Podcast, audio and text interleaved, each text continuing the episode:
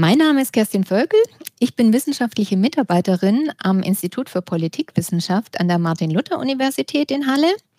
Und ich bin heute telefonisch zu Gast im Sachsen-Anhalt-Podcast von Stefan B. Westphal. Und wir sprechen über die bevorstehende Landtagswahl in Sachsen-Anhalt. Der Sachsen-Anhalt-Podcast. Hörgeschichten für Sachsen-Anhalt.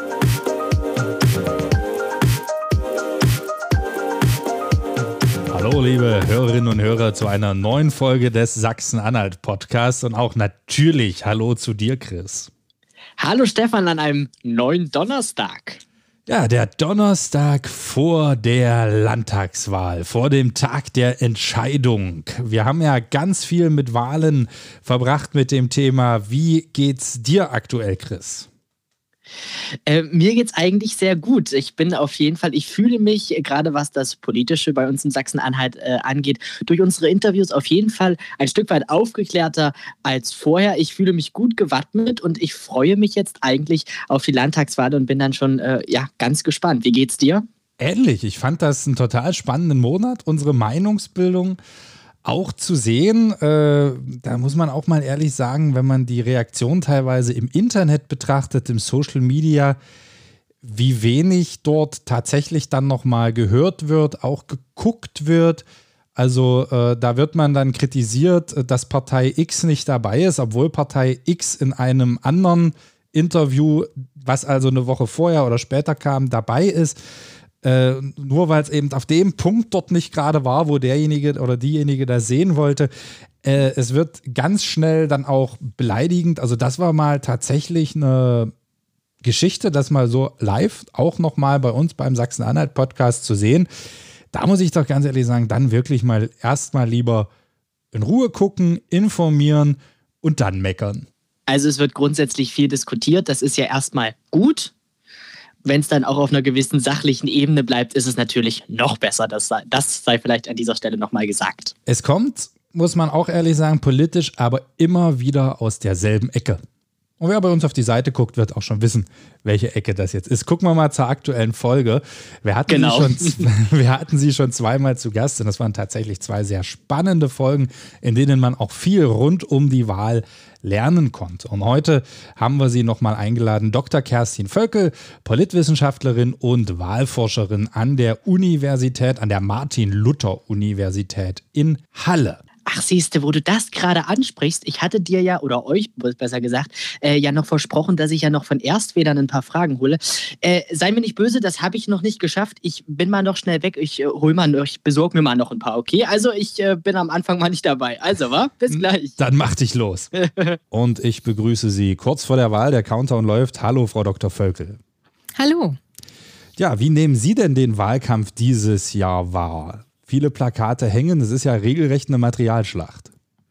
Ja, die Plakate erschlagen einen in der Tat. Ähm, auch mittlerweile, die am Boden liegen, hat man fast den Eindruck, sind ja doch auch einige ähm, runtergeholt worden ja, ich bin so ein bisschen zwiegespalten. Also dieses persönliche Moment fehlt einfach. Ich glaube, das ist auch für viele Politiker ein Problem, dass sie eben nicht in direkten Kontakt mit den Bürgerinnen und Bürgern treten können, ob das jetzt eben an einem einfachen Stand ist oder ob das eben doch an größeren Veranstaltungen ist, wo man doch in aktiveren Austausch treten kann.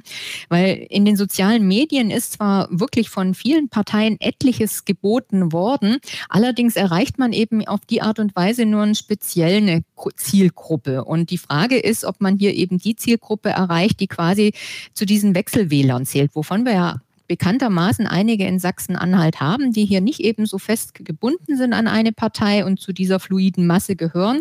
Und ähm, da wird es natürlich sehr schwierig, die über die sozialen Medien zu erreichen. Und dann stellt sich wirklich die Frage, ähm, inwiefern eben entsprechend ähm, dieses Angebot, was durchaus da gewesen ist, in den sozialen Medien auch tatsächlich angenommen wurde. Und man sieht es an den Zahlen, an den Teilnehmerzahlen, das war nur sehr bedingt wirklich der Fall. Und ich glaube, dieses persönliche Moment, das hat einfach diesmal Mal gefehlt.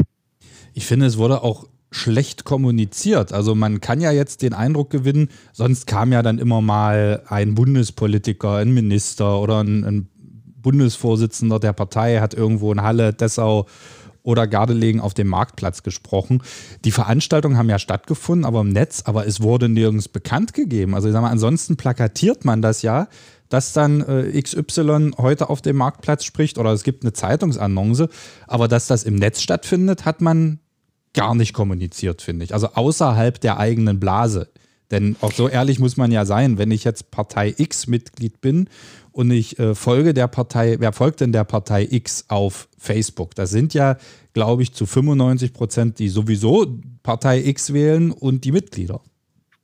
Das ist genau das Problem, dass man eben über die eigene Zielgruppe hinaus wahrscheinlich ähm, auf die Art und Weise sehr schwierig Personen ansprechen kann. Und das war in der Tat ein Problem, dass hier wirklich ähm, kaum Werbung gemacht wurde. Wenn man nicht gezielt recherchiert hat, was angeboten wird, das hat jetzt auch für die Sonntagsveranstaltung, für das Steintor, Christian Winter war im Steintor-Varieté, es hat ähm, von der Friedrich-Ebert-Stiftung wurde ja von der SPD auch eine ziemlich große Veranstaltung hier organisiert. Wenn man sich nicht gezielt gezielt gekümmert hat. Und das kann man bei Otto Normalbürger eigentlich auch nicht voraussetzen, dass er sich noch gezielt kümmert, wann denn eigentlich was stattfindet. Ähm, dann ist die Information eigentlich kaum angekommen. Ich hatte ein bisschen den Eindruck, auch der Wahlkampf war dieses Jahr sehr personalisiert, also sehr viel auf Köpfe ausgerichtet und gar nicht so auf äh, Forderungen oder Themen. Also es gibt unheimlich viele Plakate, wo der Kopf drauf ist und es steht einfach nur der Name dazu. Ähm, Jein. Also im Idealfall sollte es ja wirklich so sein, dass Kopf und Themen der Partei Hand in Hand gehen und irgendwie so eine Symbiose bilden. Dann ist es in der Regel ein stimmiges Wahlkonzept und Wahlkampfkonzept, ähm, was erfolgsträchtig auch ist. Und äh, so gesehen sollte die Person im Idealfall eben ein Thema repräsentieren. Die, der Linken ist das ja beispielsweise ganz gut gelungen, mit ihrem Wahlplakat Aufmerksamkeit zu erzeugen, nehmt den Wessis das Kommando. Aufmerksamkeit haben sie auf jeden Fall erzielt und sie konnten ähm, auf dieses Thema Ost-West-Gefälle auch nochmal durchaus hinweisen, was ja auch ein zentrales Thema der Linken ist. So gesehen, da hat das teilweise wirklich ganz gut funktioniert. Ähm, bei manchen hat man sich eher gefragt, ähm, Katja Pehle, ähm, relativ unbekannt, was ein Manko eigentlich von allen ausgenommen von Ministerpräsident Haselhoff ist, ähm, dieser Bekanntheitsgrad der mangelnde. Ähm, hier hat man sich so ein bisschen gefragt, warum vielleicht nicht bekanntere Personen ähm, wie beispielsweise der Wirtschaftsminister oder auch Frau Krim-Benne mit einbezogen wurden, ähm, die vielleicht doch der ein oder anderem, dem ein oder anderen vielleicht mehr gesagt hätten. So gesehen, ja, strategisch vielleicht nicht ähm, die cleverste Entscheidung, zumindest mit Fragezeichen zu versehen. Wir können es jetzt nicht mehr ändern. So kurz vor der Wahl kann man, glaube ich, auch nur noch mal empfehlen, wenn man sich bisher noch nicht informiert hat? Wo sollte man das tun? Wo kann man das tun? Haben Sie da so die Top 3, was man mal machen sollte? Also wenn man sich inhaltlich nochmal eben kundig machen will, ah, vielleicht einfach mal auch über seine eigenen Positionen nochmal klar werden möchte, wo stehe ich selbst bei verschiedenen Themen, ob das jetzt Strukturwandel ist, Digitalisierung, Bildungspolitik, da empfiehlt sich wirklich der Valomat sehr gut. Also hier kann man zu verschiedenen Thesen hier seine Meinung eben wiedergeben und ähm, am Schluss wird das abgeglichen mit den Parteien, die zur Wahl antreten. Es treten ja insgesamt 22 ein, 21 21 haben sich beteiligt. Die ähm, Magdeburger Gartenpartei, die jetzt nur noch Gartenpartei heißt, ähm, die ist nicht mit dabei. Aber ansonsten haben ein, alle 21 Parteien ihre Meinung zu den Thesen wiedergegeben. Und so wird das am Schluss dann eben abgeglichen. Eigene Meinung, im Vergleich zu den Parteimeinungen. Und so hat man zumindest mal ähm, einen guten Überblick, wo der groß, größte Überlappungsbereich, Überschneidungsbereich dann mit den Themen besteht. Die Welt besteht nicht nur aus Themen, es gibt bestimmt etliche zentrale Themen bei dieser Wahl, die einem mehr oder weniger wichtig sind. Die Option besteht auch, wichtige Themen nochmal im Rahmen des Wahlomats hervorzuheben. Das wird dann berücksichtigt. Allerdings kann man sich eben auch über die Kandidaten auf den Webseiten im Internet oder in den Social-Media-Kanälen nochmal sehr guten Eindruck machen. Ähm, am Montagabend hat vom MDR die Wahlarena stattgefunden, wo alle sechs Kandidaten ähm, auf einem Tableau quasi einem serviert werden, wo man sich nochmal, glaube ich, sehr gut auch im Vergleich zwischen den Kandidaten einen Eindruck machen kann, was man über die Mediathek ja problemlos nochmal abrufen kann im Nachgang. Ja, man kann auch bei uns einiges hören. Wir haben ja den kompletten Mai unter das Thema Meinungsbildung zur Landtagswahl gestellt. Da gibt es zwei spannende Gespräche mit mir und Frau Dr. Kerstin Völkel. Da haben wir also zum Beispiel auch nochmal uns ganz, ganz genau mit dem Thema Wahlumfragen beschäftigt, wo dort auch die Grenzen sind, haben schon mal angefangen, den Wahlkampf zu analysieren vor vier Wochen. Dort also auch unbedingt reinhören. Wir haben unsere politischen Schlagabtausche gehabt mit den Jugendorganisationen der, der ja, der Parteien, so kann man es durchaus sagen. Und wir haben die Spitzenkandidaten eingeladen. Vier davon haben ja die Einladung angenommen und da kann man sich eine Stunde lang jeweils anhören mit äh, Cornelia Lüdemann von Bündnis 90 Den Grünen, Eva von Angern von den Linken, äh, Dr. Lydia Hüskens von der FDP und Andrea Menke und Nico Schulz von den Freien Wählern. Alles hier bei uns auf dem Kanal. Und von den restlichen Parteien, von denen die Frau Dr. Völkel ja gerade sprach, auch denen haben wir eine Anfrage geschickt, sich kurz vorzustellen in einer kleinen Sprachnachricht. Und neun der 15 restlichen Parteien, die jetzt nicht konkret angesprochen wurden, haben das auch genutzt und die sind auch in der Folge im Wahlspezial zu hören. Das war jetzt der eigene, doch sehr lange Werbeblock, wie mir gerade aufgefallen ist. Da fällt mir noch ein, wenn man sich tatsächlich über die 22 Parteien informieren möchte, kann man das auch auf der Seite der Bundeszentrale für politische Bildung tun. Hier haben Eva Holtmann und ich immer kurz und knackig auf ähm, ja, knappe, eine gute halbe Seite die wichtigsten Informationen zu den Parteien, die in Sachsen-Anhalt hier antreten, zusammengetragen. Auch noch kleine Eigenwerbung, aber im Sinne der Sache, denke ich. Die soll ja auch durchaus sein. Wir haben auch Chris wieder in die Spur geschickt, beziehungsweise Chris hat natürlich wieder ein paar Fragen von Erstwählerinnen und Erstwählern mitgebracht. Und da würde ich vorschlagen, hören wir mal rein und versuchen mal eine Antwort drauf zu geben. Ne? Hallo Chris, wen hast du denn als erstes? Die erste Frage, die kommt von Selina aus Bad Schmiedeberg und sie fragt, können Jugendliche, die genau am Wahltag 18 Jahre alt werden, an diesem Tag eigentlich schon wählen gehen? Oh. Ja, 18 ist 18. Wenn an diesem Tag tatsächlich Geburtstag ist, dann gilt das auch entsprechend und dass diese Person eben entsprechend auch bei der Wahl teilnehmen darf. Mit 18 ist man wahlberechtigt. Die viel spannendere Frage wäre ja gewesen, darf ich dem Wahlvorstand im Wahllokal Kuchen mitbringen? Ja, darf man. Kleine Stärkung zwischendurch kann nicht schaden. Aber ich hatte tatsächlich, ich bin ja begeisterter Wahlhelfer seit vielen Jahren und auch dieses Jahr werden ja Landräte mitgewählt, beziehungsweise auch Oberbürgermeister. Und dort kann es ja zu einer Stichwahl kommen. Und da gab es tatsächlich mal den Fall, dass jemand innerhalb dieser zwei Wochen, also zwischen der ersten Wahl und der Stichwahl, seinen 16. Geburtstag, da darf man ja ab 16 wählen, gefeiert hat. Und auch die dürfen dann natürlich mitwählen bei der Stichwahl. Das kleine, macht Sinn. Kleine, ja klar, kleine Ergänzung dazu. Aber das war schon eine spannende Geschichte, ihn da reinzukriegen. Da könnte ich einen eigenen Podcast mitfüllen. Aber wir uns lieber mal die zweite Frage von Chris an. Und weiter geht's mit Frage 2 und die hat Lukas aus Dreußig parat. Und er fragt, was macht eigentlich ein Landeswahlleiter bzw. ein Kreiswahlleiter? Aufgabe des Landeswahlleiters bzw. der Landeswahlleiterin wir haben eine Landeswahlleiterin in Sachsen-Anhalt, ist es, dass entsprechend der ganze Durchgang formalrechtlich eben hier sauber geregelt wird und dafür trägt die Landeswahlleiterin die Verantwortung. Das angefangen von eben entsprechend ähm, Briefwahlbögen, die ausgegeben werden, bis entsprechend dann auch, ähm, welche Parteien treten tatsächlich an, welche werden zugelassen, das zu prüfen, bis ähm, hin eben entsprechend zu den ganzen ähm, Gesetzesverordnungen, die hier zu berücksichtigen sind.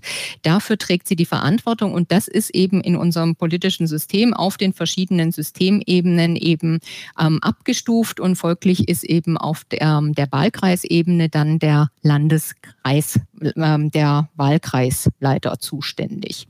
Sarah aus Ilberstedt fragt, was kann ein Wahlberechtigter eigentlich tun, wenn er keine Wahlbenachrichtigung erhalten hat? Kann er trotzdem wählen? Das ist relativ unproblematisch. Ähm, Voraussetzung ist allerdings, dass man dann eben entsprechend ins Wahllokal seinen Personalausweis mitbringen muss. Und ähm, auf die Art und Weise ist man ja im Wählerverzeichnis registriert und man kann eben nachweisen dann, dass man die Person ist ähm, und kann dann ganz unproblematisch auch hier auf diese Art und Weise seine Stimme abgeben. Tim aus Zürbich fragt, wie wählen eigentlich sehbehinderte Menschen bzw. Menschen, die gar nicht lesen können? Mm, da gibt es verschiedene Varianten. Ähm, generell haben Personen, die eingeschränkt sind in irgendeiner Art und Weise, das kann ganz unterschiedlicher sein, das kann nicht nur eine Sehbehinderung sein, das können ja auch andere Dinge sein, ähm, haben die Möglichkeit, eine Hilfsperson eben hier mitzunehmen, auch mit ins Wahllokal zu nehmen, in konkret dann eben in die Wahlkabine, die sie bei der Ausführung eben ihrer Wahl unterstützt. Das kann eben auch per Briefwahl schon im Vorfeld geschehen oder in der Wahlkabine ganz äh, konkret vor Ort. Ähm, zusätzlich gibt es jetzt jetzt für Sehbehinderte auch Schablonen, die eben hier als Hilfsinstrument ähm, eingesetzt werden könnten. Wenn man mal im Freundes- und Bekanntenkreis so richtig einen Besserwisser raushängen lassen will, genau deshalb sind die Wahlzettel nämlich gelocht. Dort wird die Schablone angelegt und dann ist alles richtig. Beziehungsweise kann man das dann entsprechend in die, ja, für die Sehbehinderten, in Anführungsstrichen, übersetzen. Ja, das waren die Fragen von Chris. Somit sind unsererseits die Erstwähler auch gewappnet. Äh, Gibt es da überhaupt so Erfahrungen? Freuen sich die Jugendlichen dann noch auf die erste Wahl oder sagen da manche eher, ach Gott, dann gehe ich vielleicht gar nicht hin und werde Nichtwähler? Also die Erstwähler, die haben aufgrund dieses Novumsaspektes, die gehen noch ein bisschen häufiger als die nächste Altersgruppe. Generell muss man sagen, die jüngeren Wähler ähm, sind doch recht wahlmüde. Ähm, das ist recht bedauerlich, aber es ist de facto so. Allerdings ähm, tritt diese Wahlmüdigkeit insbesondere dann in dieser zweiten Alterskategorie verstärkt auf und nicht bei der ersten Wahl. Also da ist noch so ein kleiner Novumsaspekt, der sich positiv auswirkt. Allerdings lässt der dann schon bei der zweiten und dritten Wahl ziemlich schnell nach. Und man weiß eben, dass gerade die mittleren Altersgruppen, das geht bis 60, 65 eben zu den aktivsten Wählern gehören. Und im hohen Alter lässt es dann auch wieder bekanntlich ein bisschen nach, weil man eigentlich nicht mehr so mobil ist und eben krankheitsbedingt. Aber insgesamt sind die ähm, jüngeren Wähler eigentlich eher eine Pro ähm, Problemgruppe, was die Wahlbeteiligung betrifft. Was in der Demokratie wirklich ein Problem ist, weil also die Idee von der Demokratie ist, dass ich eben möglichst alle Schichten beteiligen, egal ob jung, ob alt, ob besser verdient, weniger gut, also schlechter oder besser verdient, ob formal höher oder niedriger gebildet. Das ist wichtig für eine Demokratie, um eben soziale Gleichheit auch herzustellen. Und man weiß, wenn Menschen eben weniger sich an Wahlen beteiligen, dann ist auch die soziale Ungleichheit in der Regel stärker ausgeprägt. Ähm, die Meinung wird nicht vertreten, ist nicht repräsentiert und deswegen nochmal der Appell an alle, doch sich an den Wahlen Wahlen zu beteiligen. Mit 22 Parteien ist wirklich ein sehr großes Angebot vorhanden und auch eine große Meinungsvielfalt. Also dieses Vorurteil, dass eben alle eigentlich gleich sind und sich kaum unterscheiden. Wenn man sich damit beschäftigt, wird man feststellen, das stimmt so nicht. Ähm, dass eine Partei einem eben 100 Prozent passt, das wird es wahrscheinlich auch nicht geben.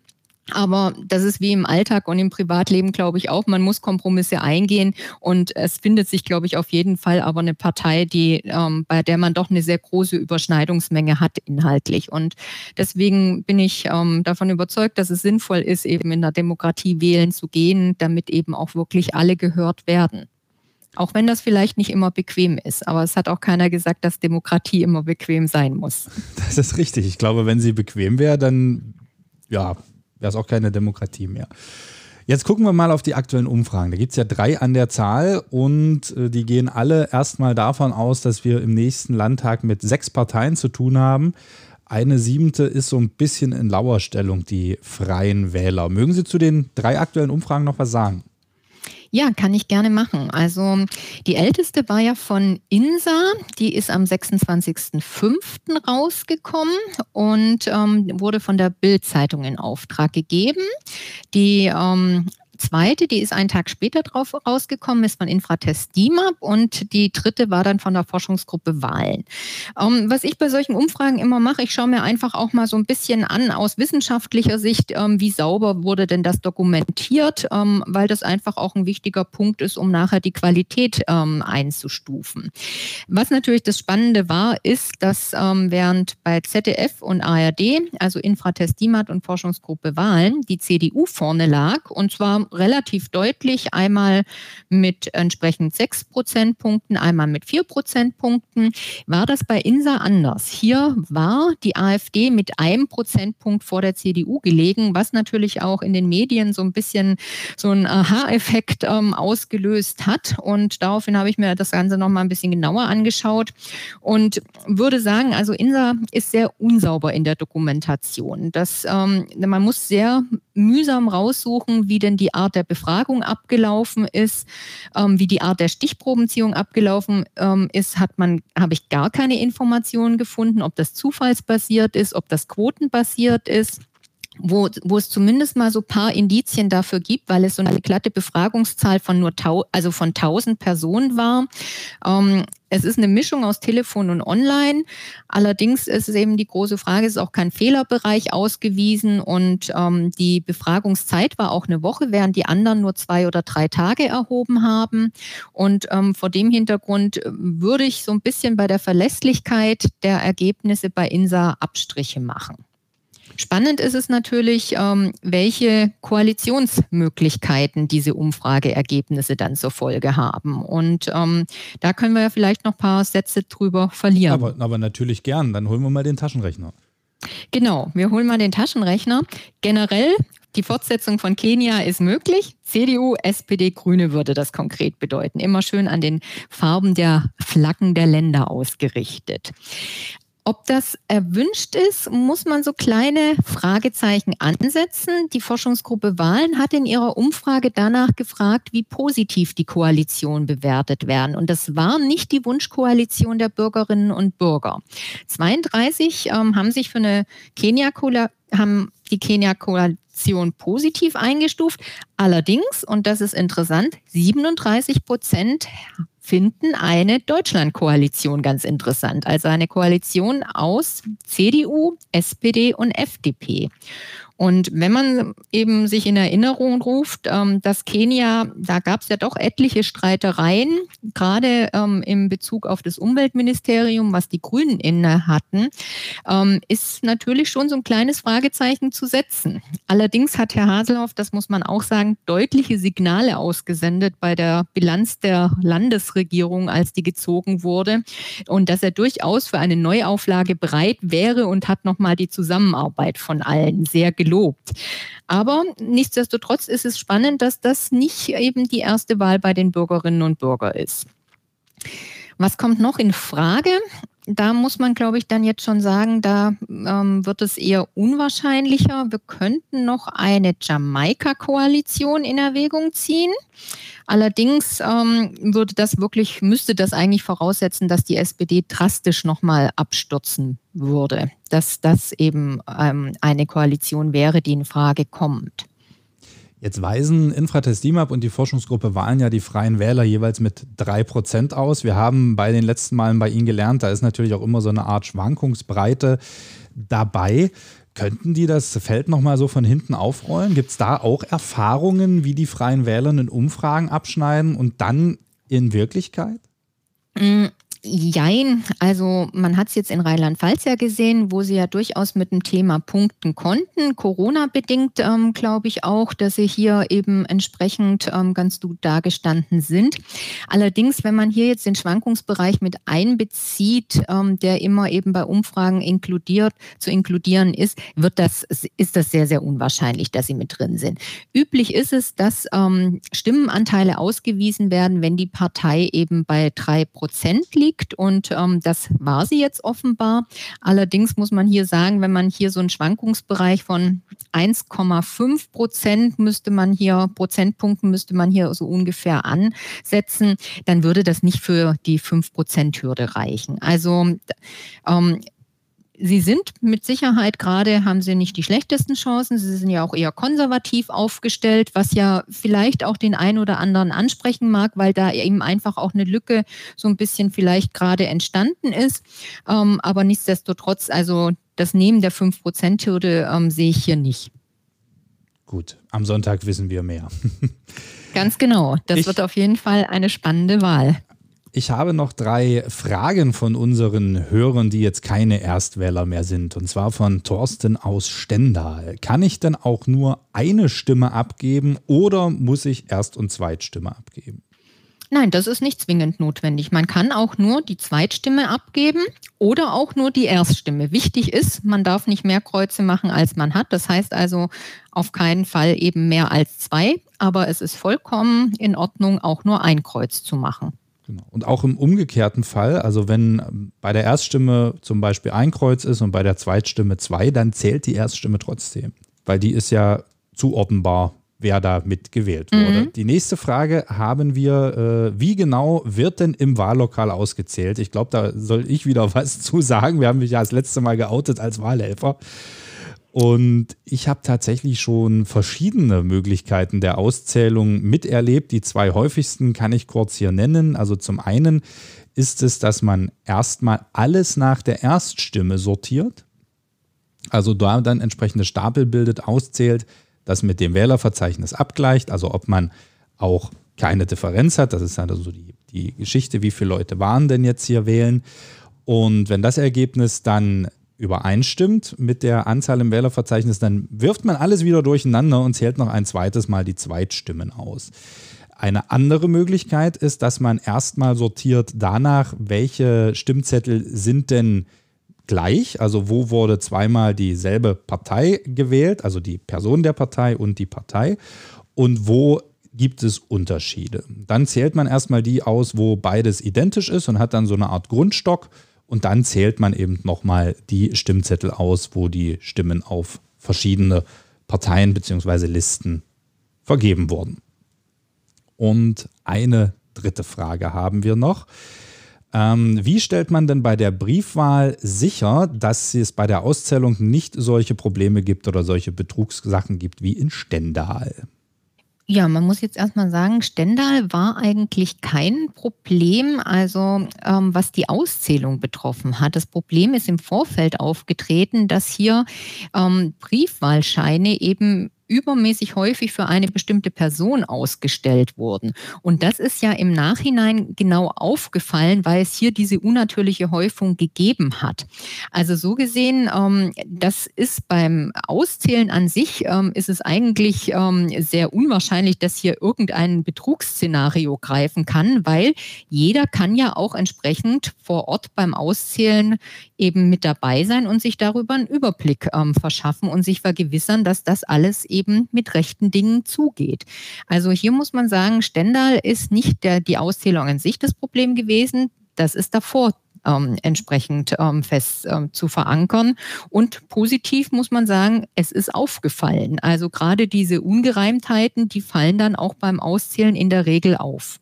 Ich habe gerade noch mal geguckt, es war ja der Fall, dass der Kandidat in der Abstimmung in den Wahllokalen im Verhältnis dazu, wie viele Stimmen er bei der Briefwahl hatte, da war halt ein Missverhältnis. Und dann, dass nicht jeder professionell damit umgegangen ist, ich glaube, das weiß man mittlerweile auch, aber es ist aufgefallen und es wurde dann weiter verfolgt. Und das ist ja eigentlich ein gutes Zeichen. Ja, also man muss sagen, wenn sich wirklich alle an Recht und Ordnung halten, dann ist auch eben entsprechend ähm, die Wahl, der Auszählungsprozess, die Briefwahl in Deutschland wirklich sicher. Genau. Ich habe noch eine Zusatzfrage hier. Wie stellt man denn sicher, dass es die Auszählung bei der Briefwahl geheim bleibt? Dieses Geheim, das ist nämlich genau der Kritikpunkt bei der Briefwahl. Ähm, einerseits positiv für die Briefwahl ist, dass eben der Gleichheitsaspekt ähm, als Wahlgrundsatz ähm, hier gewährleistet ist, dass eben auch Personen eben entsprechend, die gebrechlich sind oder nicht in dieses Wahllokal gehen können oder jetzt auch Corona-bedingt eben Sorge um ihre Gesundheit haben, dass sich wirklich alle gleichermaßen beteiligen können. Der Wahlgrundsatz des, der Geheimhaltung, der ist allerdings eben nicht so nachvollziehbar oder zumindest auch nicht kontrollierbar, weil niemand kann eben sagen, ob vielleicht nicht doch am Küchentisch der Ehepartner ähm, nicht Empfehlungen ausgesprochen hat, ähm, wie hier abgestimmt werden soll. Also das ist ein kleiner Kritikpunkt und deswegen wird ja auch von Juristen immer gesagt, ähm, man sollte es nicht generell ähm, als, ähm, als die Art der Stimmabgabe hier zulassen, ähm, sondern wirklich, es soll die Ausnahme bleiben für die Personen, die eben verhindert sind am Wahltag oder aus anderen Gründen, gesundheitlichen Gründen beispielsweise nicht ins Wahllokal gehen können. Dann bedanke ich mich bei Ihnen. Wir sind durch für diese Wahl. Ich wünsche Ihnen am Sonntag viel Spaß. Sie werden ja auch in den Genuss als Wahlhelferin diesmal zum ersten Mal kommen. Genau, ich bin auch gespannt, wie dieser Auszählungsprozess dann von sich geht. Habe auch schon die ersten Informationen von der Wahlvorsteherin erhalten und lass mich überraschen. Zwei, ein Abschlusstipp haben wir noch. Wir zwei haben noch einen Abschlusstipp sozusagen und zwar aufgrund der Corona-Maßnahmen. Nehmen Sie sich am besten Ihren eigenen Kugelschreiber mit. Das soll jetzt kein Spaß sein, sondern äh, tatsächlich äh, ist es empfohlen, dort sein eigenes Schreibgerät mitzubringen. Darf auch ein Filzstift sein, von mir aus. Genau. Aber zwecks eben der Hygienemaßnahmen wird das empfohlen und das kann nicht schaden, den eigenen Stift gleich griffbereit zu haben. Wie gesagt, vielen Dank und vielleicht hören wir uns ja zu einer anderen Wahl nochmal wieder. Gerne. Dann gutes Wählen und vor allen Dingen wählen gehen. Richtig. Tschüss. Tschüss. Sie hörten den Sachsen-Anhalt-Podcast. Hörgeschichten für Sachsen-Anhalt.